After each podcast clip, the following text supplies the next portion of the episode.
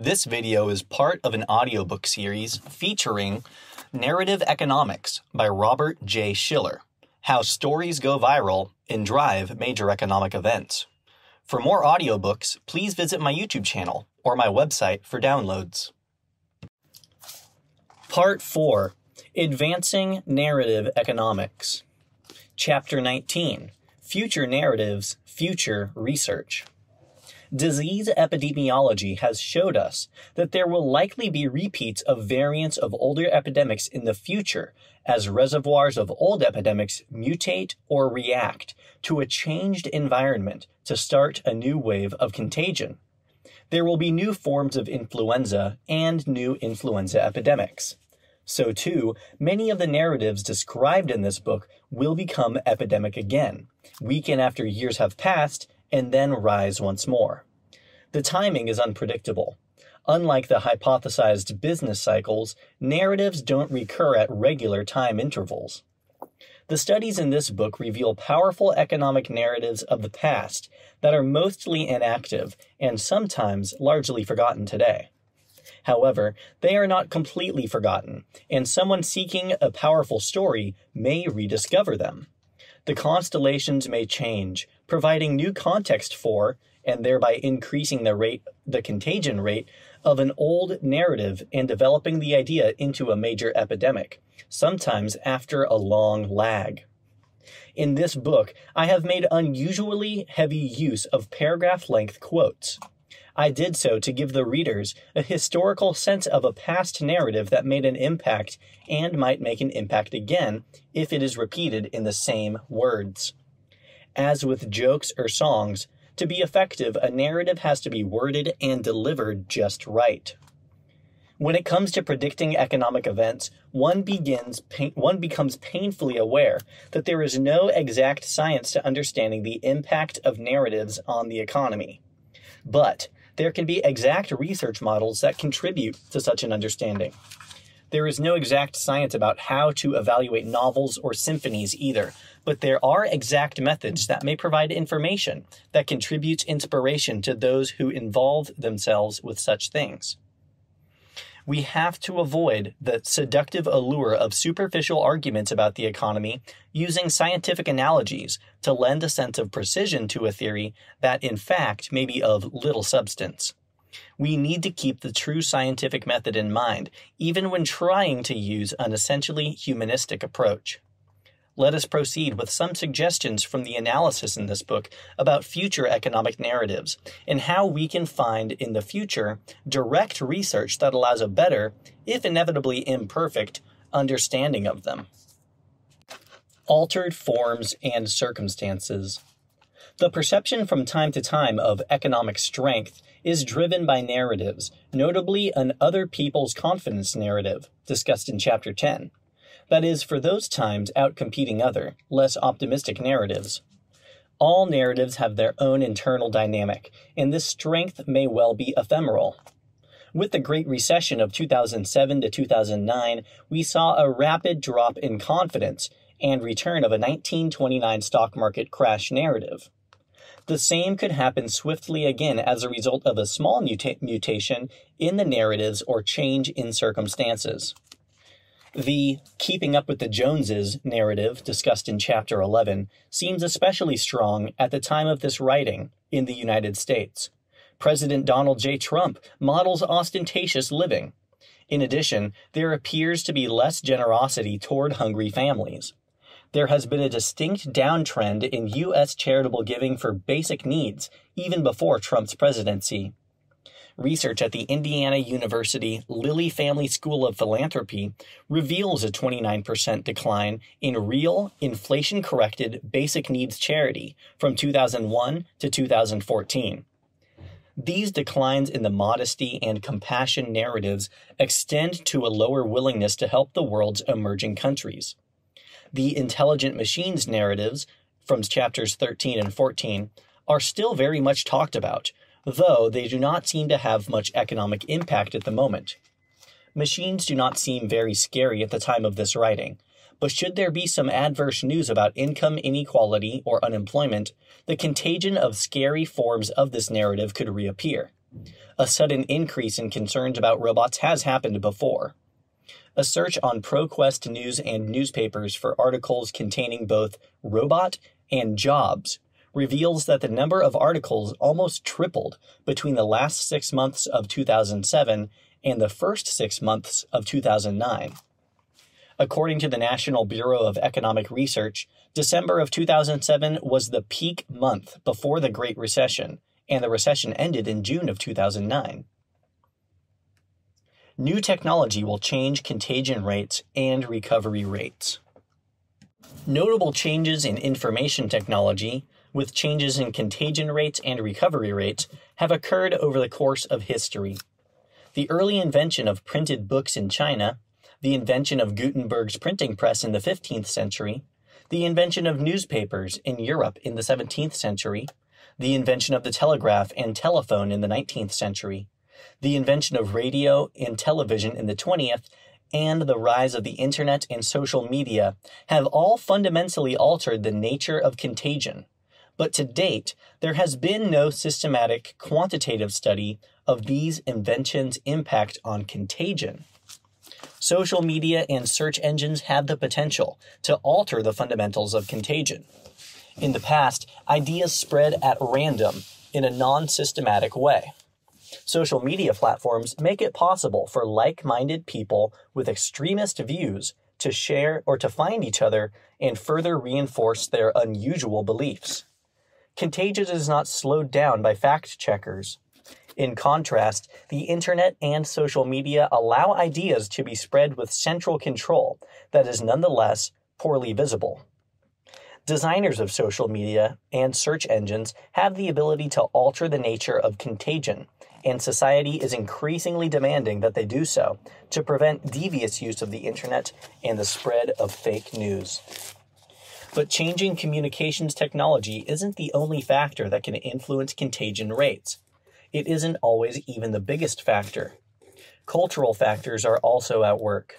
History has shown changes in face to face spoken word use that likely affect the nature of contagion. For example, in the 1800s, literature would be read aloud in the salon and in the family circle, fashions that were especially prominent in the middle of the 19th century. Both the salon and the family circle reading began to fade at the turn of the century, as the Washington Post noted in 1899, quote, Reading aloud to the children and in the family circle, how fast it is becoming one of the lost arts. What multitudes of children of former days were entertained and instructed by this practice, by this practice, and how few there are who are so entertained and instructed nowadays. Children now, after being taught to read, join that great army which takes in the printed word swiftly and silently. Most parents, doubtless, are too busy to spare time to educate their sons and daughters by reading to them and as the children go older, they find their hours too crowded to devote any of them simply to listening. What is the use, they would say, if asked? Tastes differ, and we can read what we want in a fraction of the time that would be consumed if we had to sit still and hear it. However, as the salon and the family circle faded, magazine clubs and book clubs took off into the 20th century. Another cultural factor altering the spread of narratives has been an international movement toward providing mentors for young people, with roots back to the Big Brothers and Big Sisters movement starting in 1904, and later diversifying into an epidemic of sorts since around 1980. Having regular communication with successful or socially committed people helps a young person gain a sense of identity in the mentor's life stories, or in stories that the mentor tells of others in the same circle. Mentoring groups are especially effective for women and minorities who may have felt little ownership of such stories. Two new phrases, influencer marketing and social media marketing, have been gaining popularity. Marketing firms, notably Shareably.com and HawkeMedia.com, offer influencer marketing, systematically finding influential people who allow marketing to them or with them via social media. Such sites should increase contagion rates for promoted stories and ideas. Even as information technology is affecting the transmission of economic narratives that affect the human mind, it could conceivably go further and replace some of the ultimate decision making process that individuals use. For example, we already have robo advisors that offer advice on how much to consume and save and how much to put into the stock market versus other investments. The first robo advisor was launched in 1996 with William Sharpe's financial engines. Since then, automated advisors such as Schwab Intelligent Portfolios, Betterment, and Wealthfront have proliferated. There are other efforts to automate economic decisions too, such as target date funds, first attracting interest around 2007, that automatically rebalance a long term investor's portfolio based on the target retirement date. There are many other applications of algorithmic trading. Nonetheless, today, people write the programs and make the ultimate foundational decisions. Someday, people may defer massively to machines for life decisions, in which case economic processes may be fundamentally altered. But that day appears likely still to be far off. Modeling technology's effects on communications will be easier to trace when there is better science behind the spread of economic narratives. Already, our models show that it is not easy to predict these narratives and their effects. For example, the epidemic's ultimate size may not change when an increase in the contagion parameter is matched by a corresponding change in the recovery parameter. Rather, the epidemic will just happen faster. We must integrate formal models of contagion into economic models to begin to understand the impact of such technology. The future research in narrative economics. It is very important, if we are ever to have a substantial understanding of the kinds of big economic events that have surprised us so often in the past, that we have some scientific methods of studying the narrative element of these, even if the science is not complete and still involves some human judgment. Otherwise, the field will be left to prognosticators or prophets who give the whole enterprise a bad name economic research has not emphasized the stories that people tell to one another and to themselves about their economic lives. The research misses any discernible meaning that appears in the form of narratives. By missing the popular narratives, it also misses possibly valid explanations of major economic changes. If one searches newspapers of the 20th century for contemporary explanations of recessions as they begin, one finds that most talk concerns leading indicators rather than ultimate causes. For example, economists tend to bring up central bank policy or confidence indexes or the level of unsold inventories.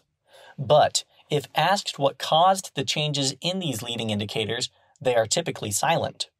It is usually changing narratives that account for these changes, but there is no professional consensus regarding the most impactful narratives through time. Economists are reluctant to bring up popular narratives that they have heard that seem important and relevant to forecasts, since their only source about the narratives is hearsay, friends or neighbors talk. They usually have no idea of knowing whether similar narratives were extant in past economic events. So, in their analyses, they do not mention changing narratives at all, as if they do not exist. We can already today learn something about popular economic narratives by counting words and phrases in the digitized texts that are available, but there has not been enough organized research to measure the strength of the competing narratives that combine and recombine over time to cause major economic events. Artificial intelligence can help us with this especially with unstructured data. The perennial narratives described in part 3 of this book are works in progress, not final and exhaustive quantifications of all truly important narratives. Research on narrative economics has already begun and surely will continue. But will such research be done on a sufficient scale in the future? How effectively will substantial research on narrative economics use the large and growing amounts of digitized data? Will narrative economics help us create better, more accurate economic models to forecast economic crises before they begin or get out of hand? To move forward, we need to recognize the importance of collecting better data and integrating lessons from data into existing economic models. We need to research issues that today are considered peripheral to economics and we need to collaborate with non economists who have different perspectives. For example, we can incorporate mathematical insights from other fields, such as mathematical epidemiology, to create a link between mathematical economics and the humanities. We must expand the volume of available data and study many economic narratives together. We must account for changing narrative epidemics in our forecasting models. A place for narrative economics in economic theory. As we saw in Chapter 3, narrative economics has been long neglected. That is likely partly because of the relationship between narratives and economic outcomes is complex and varies over time. In addition, narratives' impact on the economy is regularly mentioned in journalistic circles, but often without the demands of academic rigor. The public opinion of journalistic accounts of narratives may have been diminished by aggressive economic forecasts that proved wrong.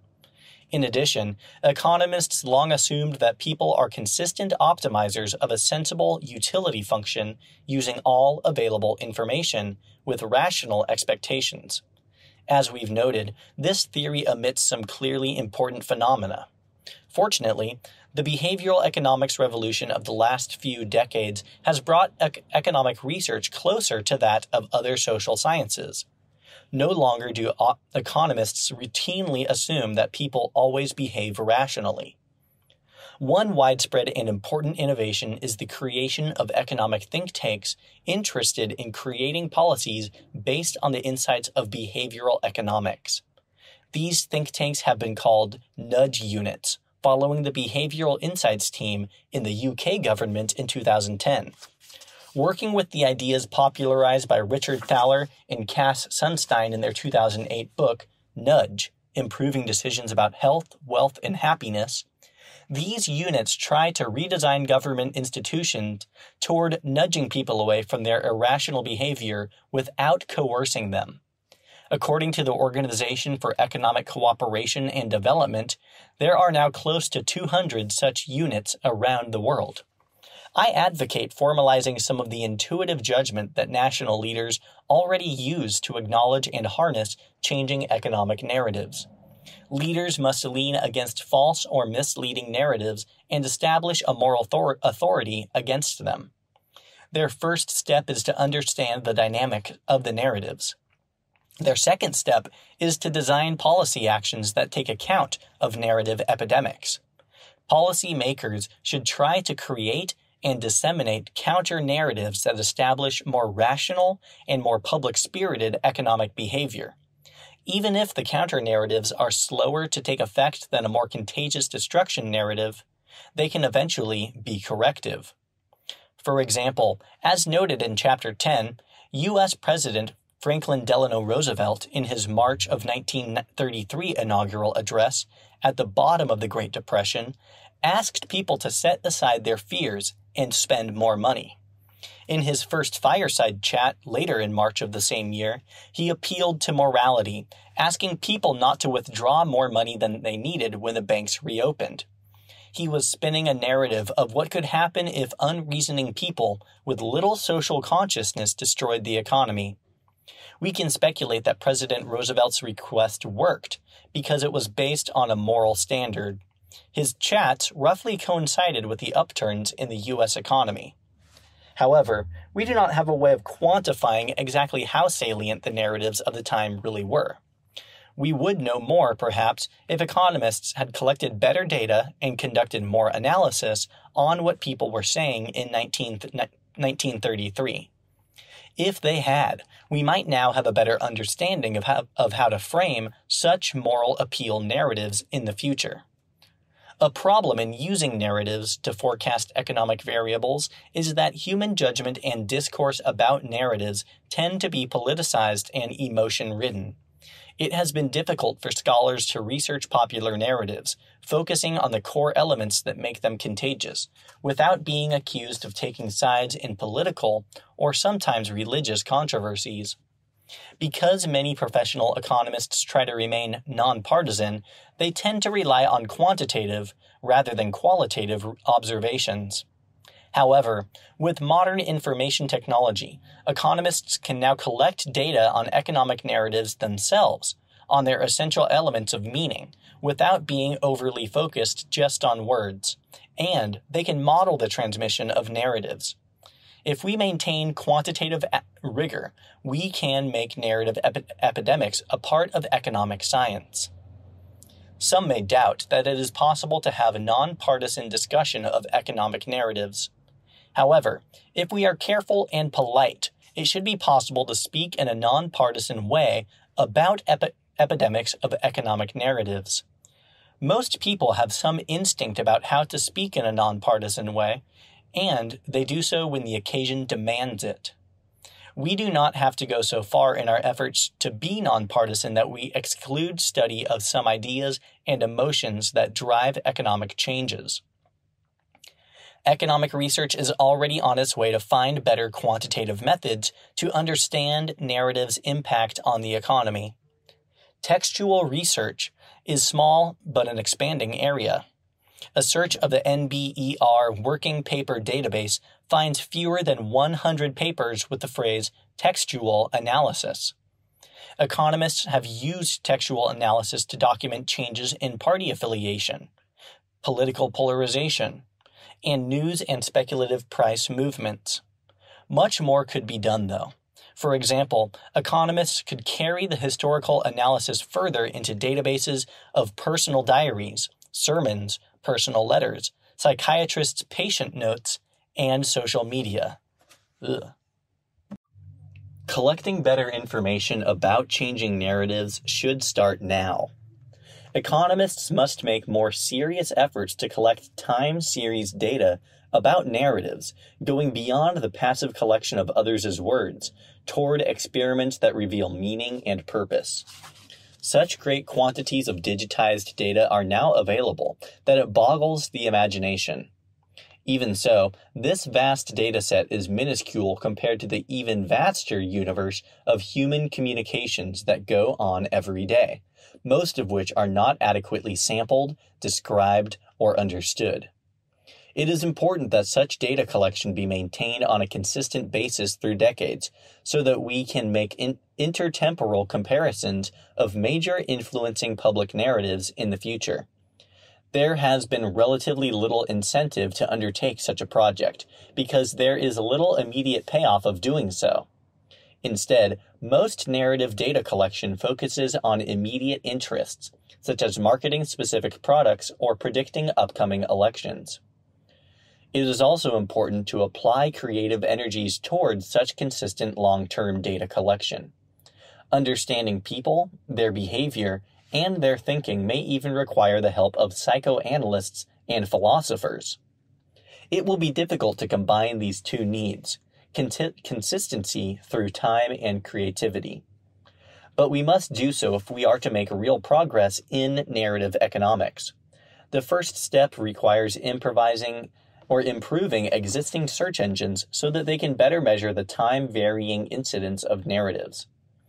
The search engines do not tell us exactly how they determine the estimated total number of hits. Rather, they are designed primarily to help users find articles or information that they are looking for. Thus, some anomalies pop up when researchers attempt to count the number of references. For example, Google's search engine instructions say that a search for a phrase should enclose the phrase in quotation marks so that the search is confined to exactly those words in exactly that order. But sometimes including the phrase in quotation marks results in more hits than the phrase without quotation marks. A Google spokesman says that the greater number of hits for the phrase in quotation marks may happen because quotation marks cause Google to dig deeper into the database. We need to see evidence that such deeper digging is not compromising the accuracy of counts. Google Ngrams is designed to count phrases and to compare the counts through time, but Ngrams and other search engines could do much more to ensure that users can accurately compare counts through time. In addition, we should be collecting time series data about economic narratives at least once a year, ideally more often than that, and on an interrupted basis for decades into the future, and in multiple countries and languages. Ugh. Such data collection efforts might include the following 1. Regular focused interviews of respondents inviting them to talk expansively and tell stories in response to stimulus questions related to their economic decisions. Hmm. The instructions would ask respondents to tell a story that is interesting or suggestive of causes in the current environment. This is the listening as a research method advocated by Charlene Callahan and Catherine Elliott, and the qualitative research advocated by Michael Piore. Some researchers have conducted such uh, research, notably Alan Blinder and his co authors, who interviewed top executives about how they reach decisions about price setting, and Truman Bewley, who asked managers about their wage setting.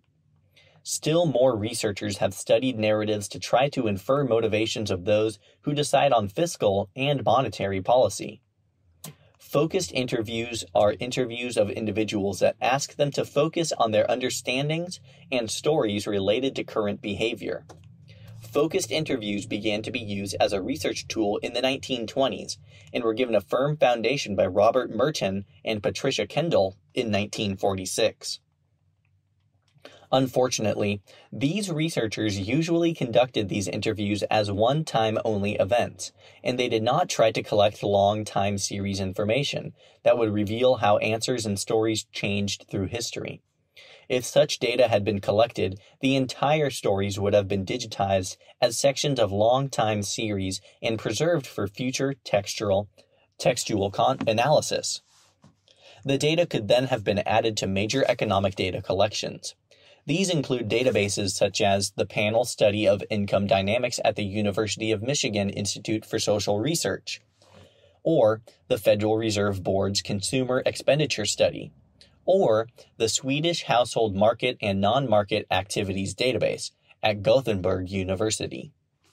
Maintaining a consistent research environment through time would allow intertemporal comparisons through the list of stimuli or, although the list of stimuli would have to be augmented as time goes on and as relevant new words and concepts appear.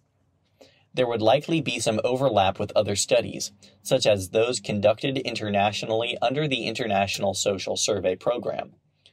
New efforts could go well beyond the work to date of the University of Chicago General Research Survey or the University of Michigan Institute for Social Research, which have been useful for many purposes in the past. Option number two regular focus groups with members of different socioeconomic groups to elicit actual conversations about economic narratives. A focus group is a focused interview done on a group of people. The group interview is especially important for economic no, narrative economics since it creates an environment that stimulates the very interpersonal contagion that underlies the epidemiology of narratives. The focus group is an important and common research method, typically used by marketers to learn how people in various demographic groups talk among themselves about products or political candidates. In a focus group, the researcher puts together people who likely represent actual groups in human society. Participants are typically similar in age, live in the same geographical region, and share other factors that influence social group cohesion. By putting similar people together, the researcher attempts to eliminate barriers of political correctness that might inhibit normal conversation in unnatural groups. The focus group leader then facilitates talk about stimulus words related to the subject of the research and records the conversation. Running focus groups requires human judgment on the part of the interviewer. It is an art as well as a science, the art of getting people to think and talk about why they do certain things or hold particular beliefs. Focus groups are thus experimental situations that could become real observations of the contagion of ideas. Though common, focus groups researchers do not usually seek to provide voluminous data over decades in an attempt to learn about the causes of economic changes. In the case of economic narratives, focus group participants might be asked to respond to words or phrases such as stock market, bank, unemployed, the real reason to save, or government actions that might impact your future economic welfare or that of your children. Recorded videos of the focus group might be digitized and, in the future, possibly even scanned and analyzed by facial recognition and emotionally categorized algorithms. Hmm. Focus groups are now recognized as valid tools for research into popular understandings and motivations. Focus groups have their critics, but they for they are often poorly managed, but when managed well, they are extremely useful. Economists, however, have been extremely loath to use them. Economics and finance are the worst fields for references to focus groups. In the decade from 2010 to 2019, only 0.04% of scholarly economics articles and 0.02% of scholarly finance articles mention the term focus group, despite the fact that focus group methods, developed largely by practitioners of marketing science, are much improved in terms of sampling, directing, and experimenting. One of the propositions in Chapter 8 of this book holds that the economic impact of narratives may change through time, depending on details of the narrative and of the zeitgeist. We saw examples of apparent inconsistencies. The outbreak of World War I caused the U.S. stock market to collapse, while the outbreak of World War II caused the market to soar. The bombing attacks linked to the Red Scare in the U.S. in 1920 were associated with a decline in economic activity, while the 9 11 attacks in 2001 were associated with ample spending and the end of a recession.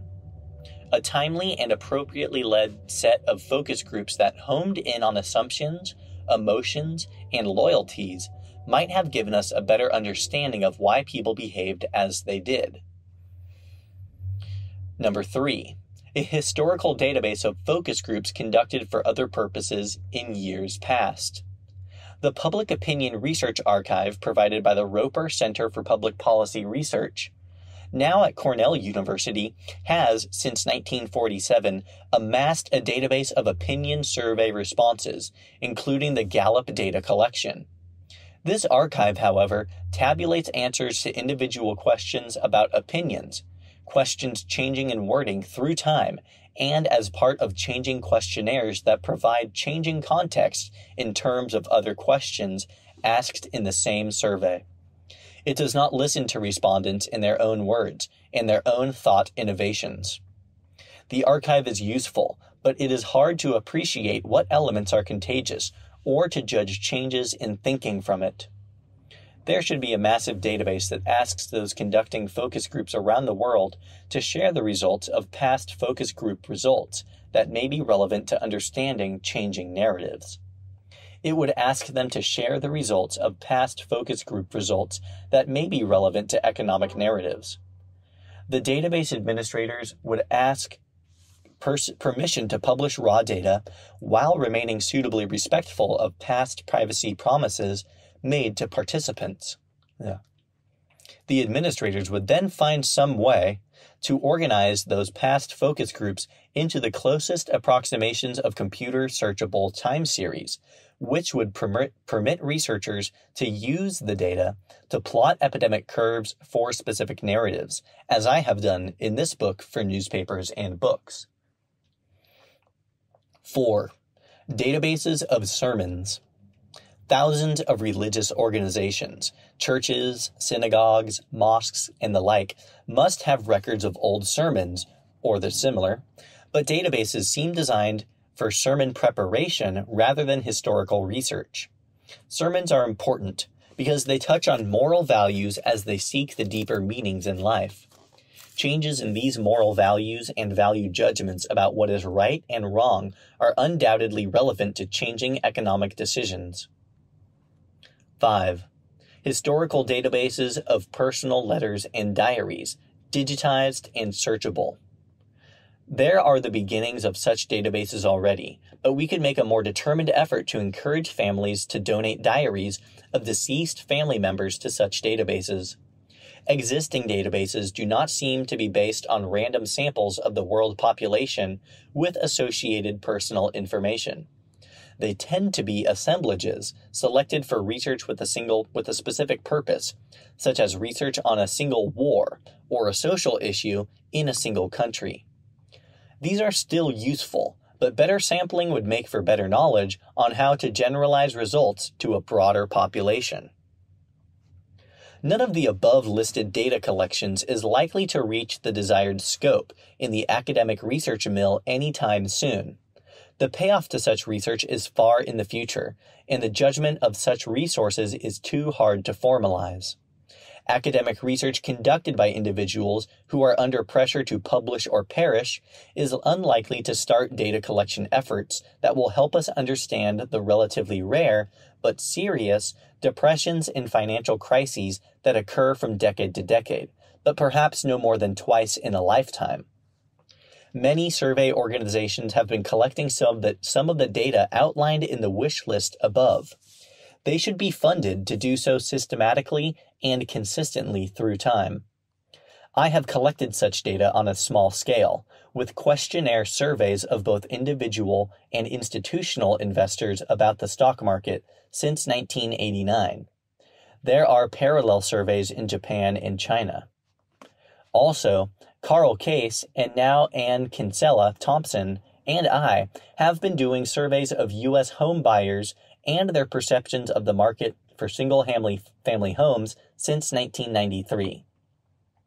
The early surveys received support from the U.S. National Science Foundation, with later surveys supported by the White Box Foundation and the Yale School of Management. The questionnaires for these surveys include open ended questions with space that invites respondents to write a sentence or two. The questions are designed to stimulate respondents to think about what is motivating them so that their responses can be analyzed in perpetuity. Since I started these survey projects, I have seen other survey organizations pursue sometimes similar objectives and then stop. New survey tools like SurveyMonkey and Qualtrics are encouraging a proliferation of surveys, but not a consistent strategy that is pursued over long periods of time. As of this writing, there does not appear to be much support for the routine collection of historical data in a form that will allow, decades hence, a truly comprehensive study of the dynamics of economic narratives. Tracking and quantifying narratives. Research today needs improvement in terms of tracking and quantifying narratives. Researchers have trouble dealing with a set of often conflicting narratives with gradations and overlaps. Even the simplest epidemic model shows that no narrative reaches everyone. In addition, the spread of a particular narrative may be largely random. The meaning of words depends on context and changes through time. A story's real meaning, which accounts for its virality, may also change through time and is hard to track in the long run. There is also the perpetual challenge of distinguishing between causation and correlation. How do we distinguish between narratives that are associated with economic behavior just because they are reporting on the behavior and narratives that create changes in economic behavior? Economic researchers have to grapple with the same issues that have troubled literary theorists who try to list the basic stories in all of literature, who attempt to distill what defines these stories and makes them contagious. See Chapter 2. At any time in history, there are many contagious stories, and it is hard to sort through them. Literary scholars run the risk of focusing on details of the stories that are common just because the events are familiar in everyday life. They also face the difficulty of accounting for changes through time in the list of stories. Fortunately, research in semantic information and semiotics is advancing. For example, machine translation allows a computer to select the meaning of the word by looking at a context, at adjacent words. The user asks, What is the longest river in South Africa? And Siri provides a direct verbal answer, such as, The longest river in South Africa is the Orange River. Such search is now becoming well established around the world. However, semantic search may take a long time to reach the human mind's abilities to understand narratives. In the meantime, researchers can still quantify the study of narratives by using multiple research assistants who receive explicit instructions to read narratives and to classify and quantify them according to their essential emotional driving force. Advances in psychology, neuroscience, and artificial intelligence will also improve our sense of structure in narrative economics. Companies like AlexAbility.com, AlphaSense.com, Prattle.co, and Quid.com are beginning to offer intelligent searches of public documents and the media that could help organize information about shared narratives. As research methods continue and as more social media data accumulate, textual analysis will become a stronger force in economics. It may allow us to move beyond 1930s style models of income consumption feedback and Keynesian multipliers that are still influence, influential today, and get closer to all the kinds of feedback that drive economic events.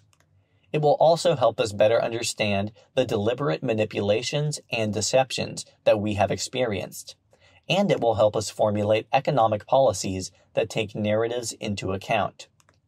We should be looking forward to better understanding the patterns of human thinking about the forces that create that cause economies to boom at some times and to stagnate at others, to go through creative times and backward times, to go through phases of compassion and phases of conspicuous consumption and self promotion, to experience periods of rapid progress and periods of regression. I hope that this book confirms the possibility of real progress in getting closer to the human reality behind major economic events without sacrificing our commitment to sound scholarships and systematic analysis. Thank you for watching. Please like, subscribe, and visit my channel for more exciting content.